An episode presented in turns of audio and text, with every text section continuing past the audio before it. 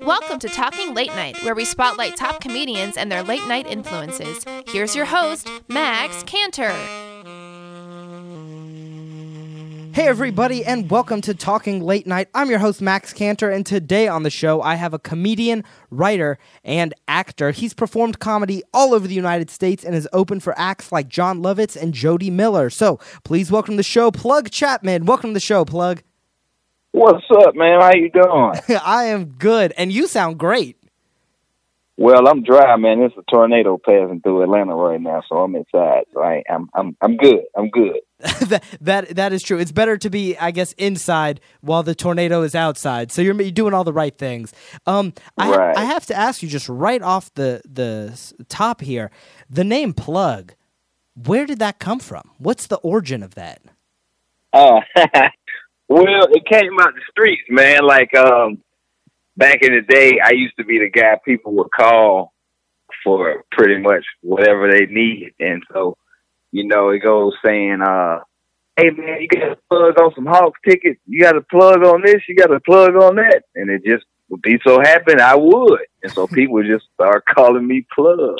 Wow. You know, growing Yep. up, growing up, people used to call me Maxaroni and cheese because I ate a lot, and that's the best I got. But yours is yours is way cooler. Yours is way cooler than what I had. So that's awesome. And so, how old were you when this when this nickname kind of developed?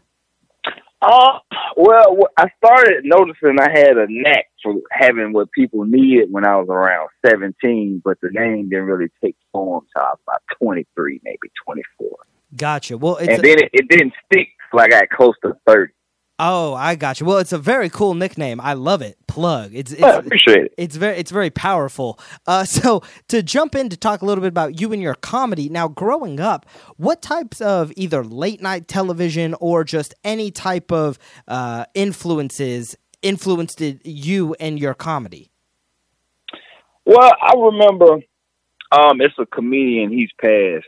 Um his name is Robin Harris.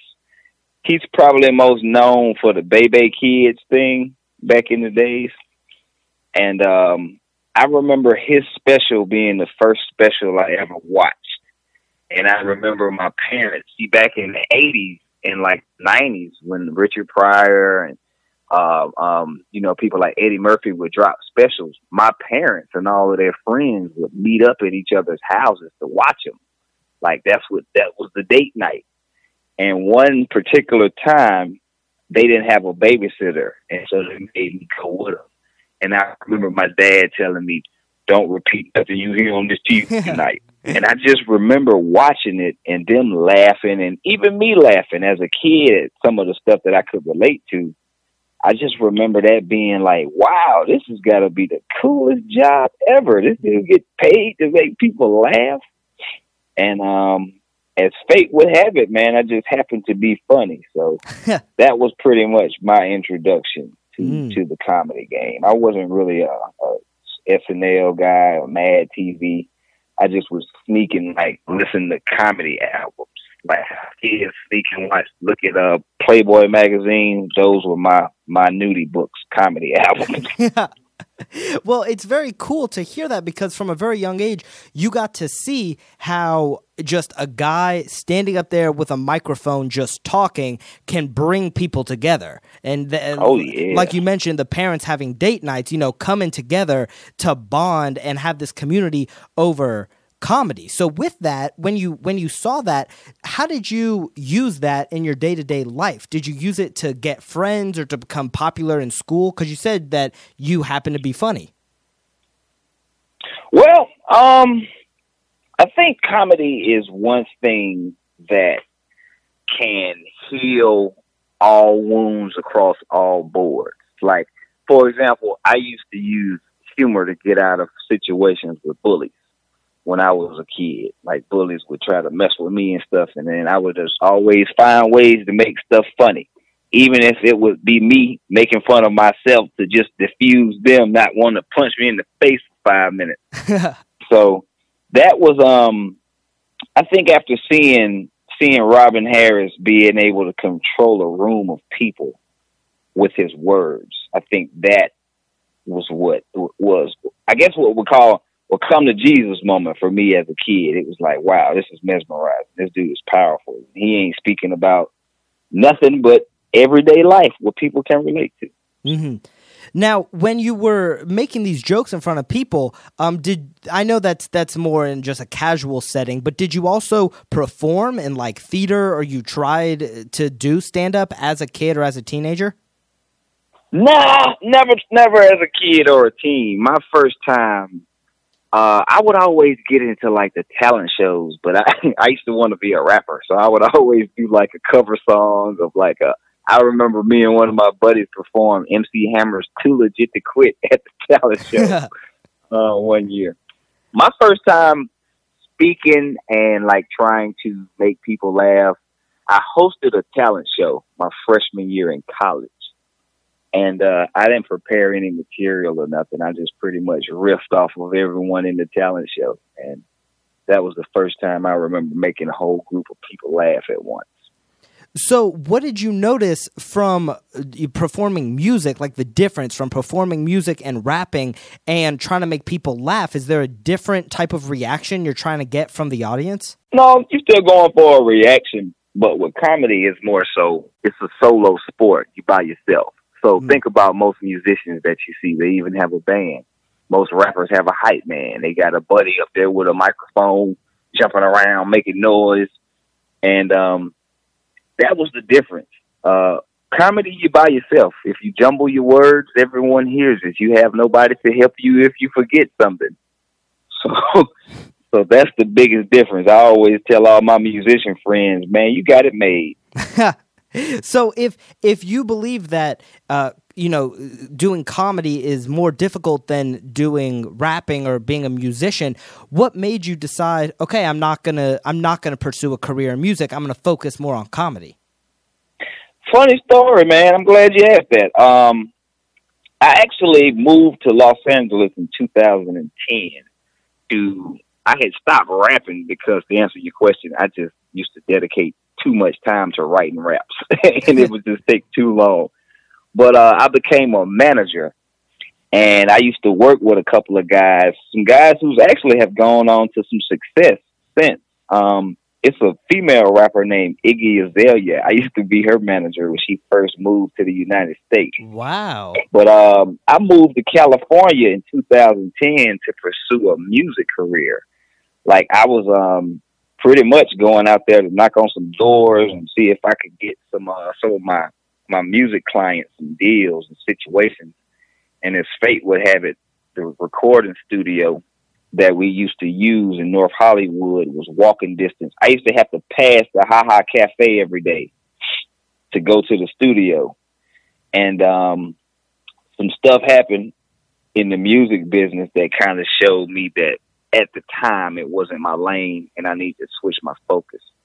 And so um I got the comedy bug, man. I stepped in the Ha Ha Cafe one day and asked the guy how often they do open mic and I went and wrote me some jokes and a few days later went back and I've been doing stand up since. Wow. So that first time that that you did uh, stand up at the Ha Ha Cafe, was it a success or were you scared? Were you nervous? What was going through your mind? What? Nervous as a hooker in church, as my dad used to say. Uh, man, I it was like one of those things because I've always made people laugh, but it's never purposely. It's mm-hmm. always just been, hey, I'm just being my natural self. And so I remember drinking a bunch of beer before the show, as we all do our first time. And um, it was this guy named Harry O that was a veteran comedian, and he noticed my drinking. So he's like, "Must be your first time, huh?" And I'm like, "I'm like, is that obvious?" and he's like, "Man, just go up there. You'll be fine, man. Go up there and do what you've been doing your whole life." And when I tell you, Max, that was the fastest five minutes in my life. I'm thinking like, "Oh my God, this is gonna be eternity." Like, how in the heck can somebody make people laugh and talk for five minutes? And it seemed like by the time I told my first joke, I was seeing the light. And so I get off stage and Harry goes, he's motioning me to come over. I walk over to him and he goes, man, that wasn't your first time. And I was like, yeah, it was. And he was like, oh, if it really was, man, you're going to be all right. Keep coming back. Wow. So that's what I did. That's such a good first experience. Yeah, man, I was blessed to um I tell all comedians, man, you want you want your first few times like really get in the trenches. Don't don't do the you know, we got you got patty cake situations where you can go and perform for the first time in front of your friends and supportive people and no, don't do that. Go perform for your first few times in the trenches and it does nothing but make you a stronger comic. So, do you remember the first time because uh, that uh, you performed stand up and it did not go well? You bombed, and if you do remember that, how did you recover from that? Man, we all remember that. You remember the first girl you tried to kiss and you bumped teeth with her, don't you? um, man. Well, first, a bomb is I couldn't think of the perfect metaphor to describe bombing, but it, it, it is it's very embarrassing, but more importantly, it's humbling. And um, my first time really bombing, you assess, you assess, you assess is comedy really what you want to do?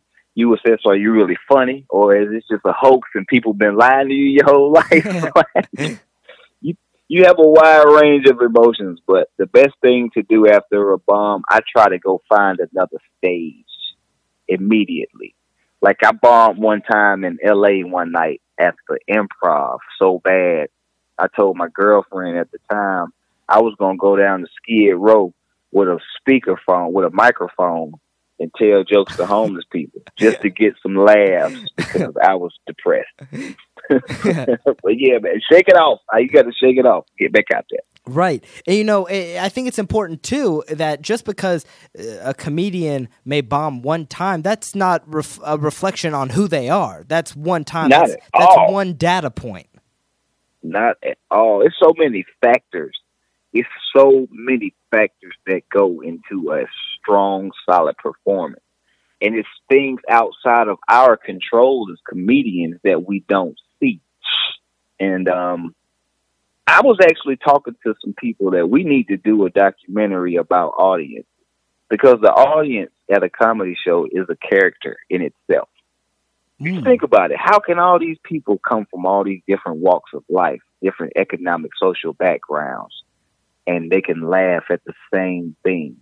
Mhm. You know what I mean? Like that's interesting to me, or not laugh. You know, so Right. That's very true. I remember, Yeah. uh, l- I think it was last year, it might have been the year before, when Chris Rock came here to Atlanta and I went to see him and I was thinking about, I thought the same thing where like, there's all these different types of peoples, uh, all different backgrounds, all different ages, and we are all sitting together in this theater laughing. Like, we all Right. find it funny. And you're right, that is a very unique thing to discover why. hmm And, and you know uh, why? Why is it? Why do we see that guy from the stage sitting there with his arms crossed? Why do we see the people texting? Who? Why are you? Why are you chatting? Why are you enjoying the show? Like that's all stuff that's really, really important to me. And I think outside of just the need to feed my ego by feeling laughter, Mm. low key, that's a part of the reason why I do comedy. Before because of that challenge, how can I get this old white guy who has nothing to do with how I live my life to laugh at what I have going on in my life right now? Right. And then, you know, to tie it all the way back to the beginning how you were telling me how you discovered comedy, that that's what comedy is. It's it's about forming that bond, that community. So in that show when the comedian's talking, you have everybody laughing together, being a part together of something special. Right, right. It's amazing to me. It's amazing. So I sit sometimes. I go to comedy shows and just sit and watch the audience. It's just it's amazing to me. when you're performing a set and you see somebody in the audience that isn't laughing or like you said might be talking or texting do you try to make an extra effort to get them geared back in or do you just focus on the greater audience as a whole Um, I focus on the greater audience as a whole. Um, I've been doing comedy now for almost ten years, and so I've been in situations where literally one half of the room is laughing and one half is not. And if I go back and if I recorded the video, I can watch where I've just positioned myself naturally just to talk to the people that's laughing. Mm. And and I don't know, like if that's just a human thing, uh, I don't know. But I try not to focus on individuals. Um, somebody sitting on the front row, arms crossed, I might, you know, make a joke back and forth with them to see if I can kind of get them to loosen up. Mhm. But um, if I don't see it working, I just keep it moving because we only got five minutes, ten minutes, and I'm not about to dedicate seven of that to some jerk who don't want to enjoy himself. Like, Mhm. Yeah, yeah, that's Yeah. very true. Now, Yeah. when it comes to writing, uh, how do you write? What's your writing style? Um, my writing style is I don't force it. I know a lot of people say you're supposed to sit down and write something every day. That's cool, but different strokes for different folks. Everything, everybody works a different way. I myself, um, I have a couple different ways I do it. Number one, I sit down and I type out everything. It's tedious, it's long, but it helps me eliminate stuff that I don't need um, as comedians, you know, trimming the fat is a lot of what we do. So typing things out helps me trim the fat. Second thing I do is I'll write on stage. I won't write on stage in a real show where it matters. I'll go to an open mic and let's say I want to talk about uh, airplane food. I'll just go on stage and I'll talk about airplane food without anything written and I'll see if I can pull anything from it. And if I get any laughs or chuckles or giggles or go back and listen and hear anything I like, then I'll formulate the joke around that. Mm. So those are pretty much the two ways I do it. Okay, so uh, would you say you record all of your sets? Man, you have to. I tell all new comics, uh, we got a comedy class coming up at the Laughing Store, and I'm going to tell all the students, if you don't record when you walk on stage, you have just wasted some time. The only thing good about performing and you don't record is you just performed and you're getting better at performing in front of people. But this is an art form, and to to perfect the art form, to find out the do's and the don'ts, what you're doing right and what you're doing wrong, you have to record every single time. And not only record, you have to go back and listen. That's the tedious part right there. Mhm. Right. But I don't know. I don't know, man. In, in my experience, anytime I don't record something, I have a great set. Like Yeah. I'm I'm tagging jokes off the top of my head. I'm doing act outs off the top of my head. That's what happens when I don't record. When So- you when you go back and listen to these recordings i mean obviously you're listening to what got a laugh and what didn't but do you also focus on like the beats and like the the little minutia of how the words play with each other Um, it depends. Sometimes a funny thing. I don't know if, if uh, you know people or you might do this yourself, but I rarely listen to good sets. Like if I have a really good show, I probably won't listen to it. Or if I do, I'll listen to it once or twice. But if I bomb or didn't do as well as I thought, oh man, I'll play that all night long. Mm. And when I listen, I listen to a few things. The first time, I'll just go through it and I'll listen to it just for the repetition, see how the laughs per minute were, see if I had any big gaps of silence. But then I start to go and pick through it like a fine to a fine tooth comb. I listen to what you say. I listen to the beats. I listen to the cadence. Then I might go back and listen to um, my words if I need if I said anything I didn't need to say, or you know. So I might listen five or six times wow before said and done. Yeah. Wow. So I, I have to ask, uh, you started doing comedy in Los Angeles, but then you ended up back here in Atlanta. So h- how come you made that move? Oh, parenting. Um, I got a kid here, and uh, let's just say I didn't pick the best co-parent. So, um, yeah, I needed to come back home and take care of my daughter, and which I was able to get custody of, by the way. So it all worked out. Awesome. But um, I realized too, man, LA is a very, very, very expensive place to live. Mm. Whether you paying uh, financially or with your sanity, it's very expensive to live there. and I just it boiled down to the simple fact that I really wasn't doing anything there that I could not do here. Hmm. So yeah, I between that and my kid need me, it was kind of a no brainer. Mm. What's been the biggest difference that you've noticed in the comedy scene comparing Los Angeles and Atlanta?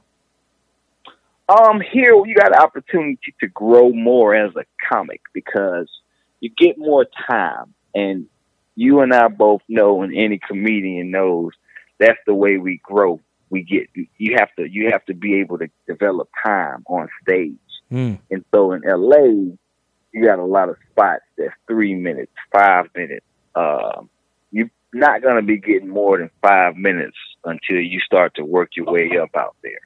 Mm. So here, you come back to Atlanta. When I moved back here, my first show, they had a, um, they used to do a room over in East Atlanta at a little spot called Asylum.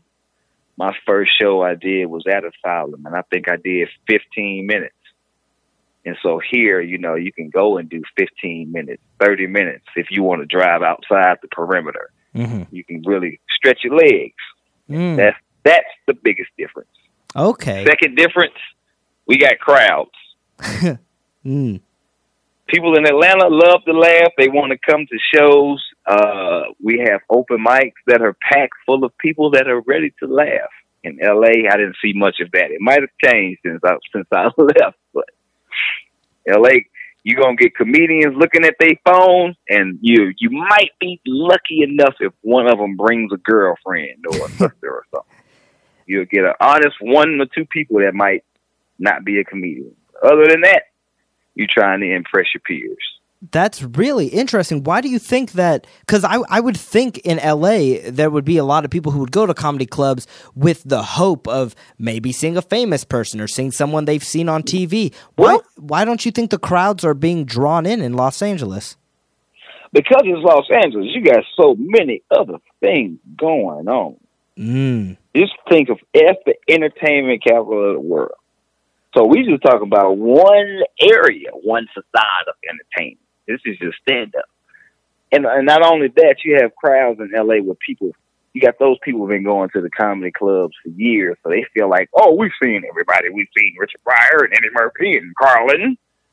Mm. And so you have um you got the Laugh Factory, you have the Hollywood Improv. Now, those places get packed out. But look at the names that are on these tickets. Look at the bill. You know, you got Chris D'Elia, you got Chris Spencer, you got all these big time comics. So unless you have uh, a IMDb of Tom Hanks, good luck getting on the show Mm.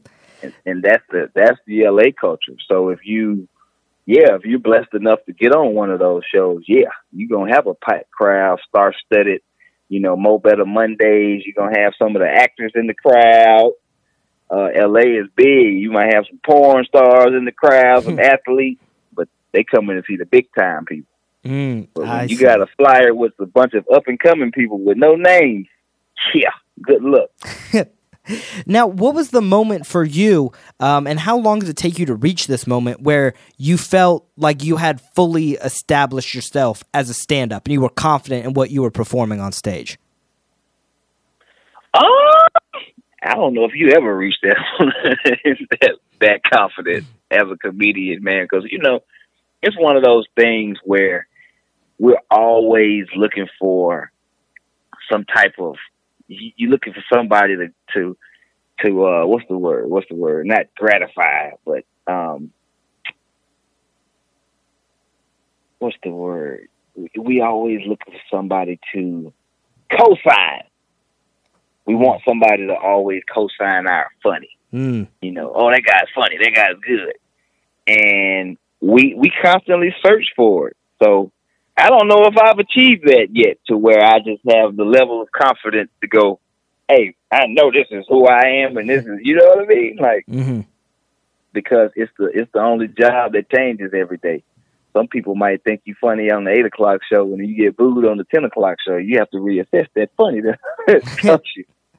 So Bes- I, I now to to if if I need to give you a more concrete answer, I remember the first time I did an all black room because my sense of humor isn't really like I'm a black guy, but my sense of humor is more so like I got I'm more of a writer. So when you go to an urban room, you got to be a comic. Like they want you to flip on the floor, do all kind of stuff to make them laugh. I don't necessarily do that. So the first time I performed in an all black room and stayed true to who I was, and somebody told me I was funny, that's when I, I kind of knew mm. that I had I had what it takes to be a comic. But it's a long road, man. Mm-hmm. Now I know you were on Kevin Hart's Hart of the City. How did you get involved with that? Oh man, the um, so it's a guy in in Atlanta that I always uh, tell him that if I ever make it be to, to be successful or famous, he don't have to work no more. Uh, so a guy named Dan Glazer.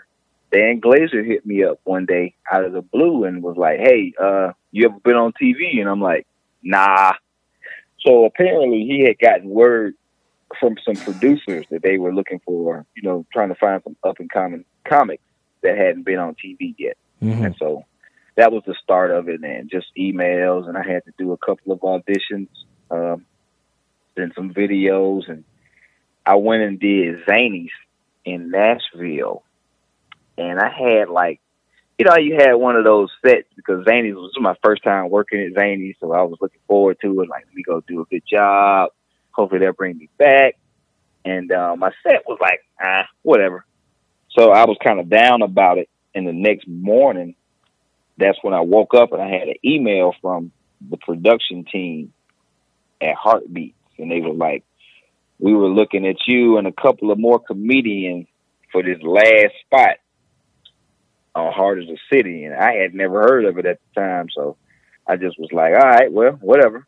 and about an hour later, they called me back and was like, you got it. I was like, no joke. And so I pretty much had to tell my little brother, uh, I'm not going to be in Nashville the rest of the week and got to go record. Mm. And that's how it happened. That's very cool. So, do you feel like that was a big launching point in getting recognition and re- being recognized? Well, I'm gonna be honest with you, man. In this day and age, like the TV credits are, they're not as nostalgic as they used to be. Mm. And the reason being, you have a lot of, I mean, look at what's on TV now. Anybody. You got reality TV, you got um, internet sensations, you got all of these people that's flooding the airways and channels. And so, as a comic, it is not as, it's not the make or break like it used to be with a late night spot or something. It's really just a resume builder, and it looks good uh, when I put it in my booking emails when I send to comedy clubs. Mm. But it really wasn't. I went back to work the next day. It was. it, was it really wasn't. Uh, hey, you just we just saw you on Hart of the City. Let's sign a sign you to a mega mega deal. Yeah. Uh, nope, nope, nope, nope. It's it was really just a launching point, man. You got to do your own work in this game. Mm. Have you pursued uh, other areas of comedy other than stand up, like improv or sketch? Um, yeah, I have. I write a lot of sketches myself. Um, I started acting in them just because I was the only person that I felt could pull off the vision that I that I wrote it in. Mm. But um, yeah, I do a lot. I'm trying to actually develop um, get somebody to help me develop a sketch comedy show that we want to do on on the web, like on a web series type YouTube type show. But uh, I haven't taken any any improv classes that might be in my near future. So with when it comes to because you said you, you write a lot of sketches. When you write sketches, what type of sketches are you writing? Are you writing ones that are like based on real life, on pop culture, that are just completely absurd and silly? Where do you get your ideas? Um, a lot of times my sketches come from my jokes that I couldn't really make stage funny because they was too descriptive or too many details in it. Um, that's one place. I also will write about things that are going on in the world. Um, I wrote one kind of about like not poking fun at police brutality, but just like something that I think would help. You know what I mean? Just Mm. like from a from a comedic standpoint. hmm So I'll write things about social issues in ways that I think I can poke fun or make fun uh, or make funny. Mm. Okay, I got you. Yeah, yeah, yeah. Mm-hmm. So, so you said earlier that growing up you didn't really watch Saturday Night Live, but now are you more? Do you watch it more because you're a sketch writer? Um, nah, I don't. Reason being, man, like when I started doing stand up and writing, I kind of stopped. The fan in me never left, but I had to tone the fan in me down because now I'm also a peer of these people. Mm-hmm. So I don't watch a lot of that stuff because I try to keep my ideas fresh. And I don't want I don't want to steal anything subconsciously that I might see somewhere and not remember and think it's a fresh idea that I had. Because that's that's a bad feeling when you think you created something, and then you see it and you go, "Oh man, I did see that movie," you know. And so, nah, I don't I don't really watch it. When it when it comes Now to I did. I watched Key and Peele, and I was a big fan of Chappelle's. Mm. Okay, I got you. I I was gonna say when it comes to like uh, to stand up and cranking out new ideas, how often are you testing out new material?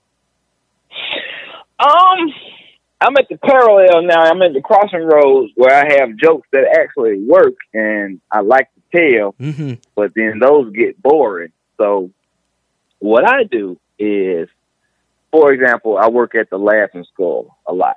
Now, working at a, at a comedy club a lot, you have to kind of keep cycling your recycling your material because you're seeing you working with the same wait staff, the same security guards, the same, and just you as a performer, you don't want to keep telling the same joke. Mm-hmm. So I try to at least one new joke per set. Now, when I say that, I don't mean that an open mic. Open mic is strictly for all new material, in my opinion.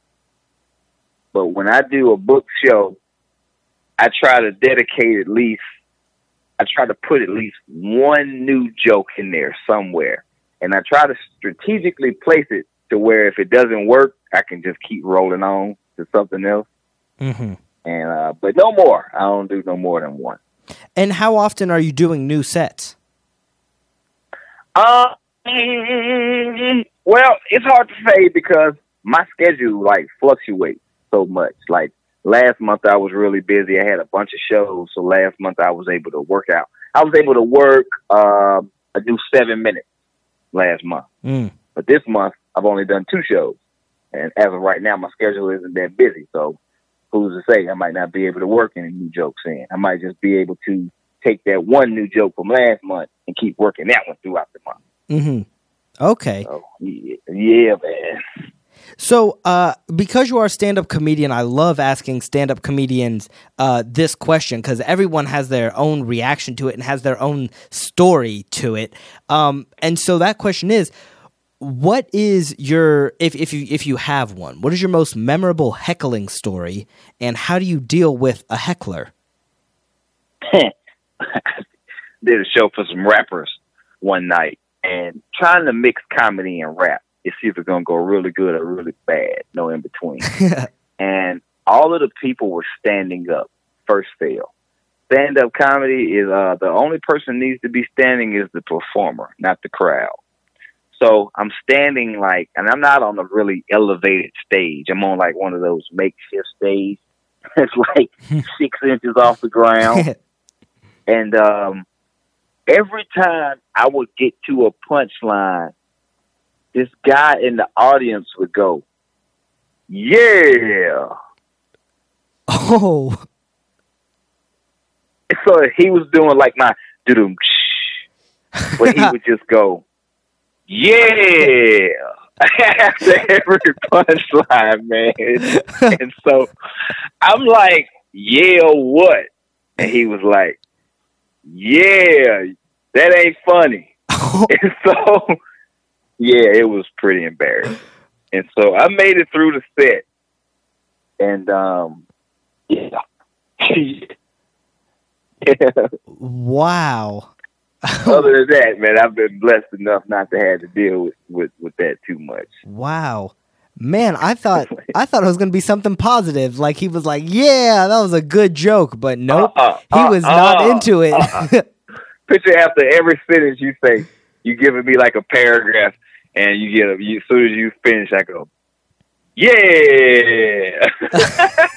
You'll be like, what the? wow. I have Yeah. not heard. I've heard all types of stories from all different types of people, but yours is probably one of the most unique I have ever heard. hmm Yeah. So you mentioned a bit ago uh, about teaching students. Um, uh, we were talking about recording your set, and you mentioned teaching students. Are you a teacher of comedy?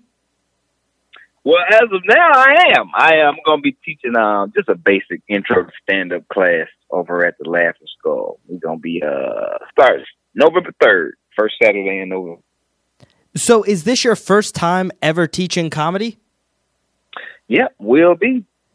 So are, Well, are- well, I'll say it'll be my first time. This has been a a me teaching is being noted gotcha. because um I'm one of those guys, man. I try to be a comic comic, so you know I'm always uh trying to help somebody construct some jokes or work out some tags or something like that, and people do that for me also. You know, but hmm this will be my first time it's been documented as me um trying to be a comedy instructor. So, uh, getting into this, you know, you pr- probably have been thinking about it, deciding what you're going to teach and how you're going to teach it. What's the biggest takeaway you want your students to have from your class? I want them I want my students to take away being able to find their own funny, uh, honest funny. Not none of the low hanging fruit, easy joke. You know, I want them to really get into who they are as a person. And then I think if they're able to do that, they'll be able to really, you know, be successful as a comic. That's awesome. Um, now I only have I only have two more questions for you. Um, one, uh, I should have asked at the beginning, but I honestly did not think about it until just minutes ago. When you were a rapper, what was your rap name? my rap name was KC. They used to call me KC because of my name. My nickname is uh my la- my initials Kareem Chapman. Oh, okay, So, KC. Yeah, Okay, yeah, they just called me KC. Uh huh. I like it. It, it. Now I know we've only been talking for 38 minutes, and we've known each other probably for 38 minutes. But if you were to give me a rap name, what it what would it be? Um, let me see. Hmm, hmm.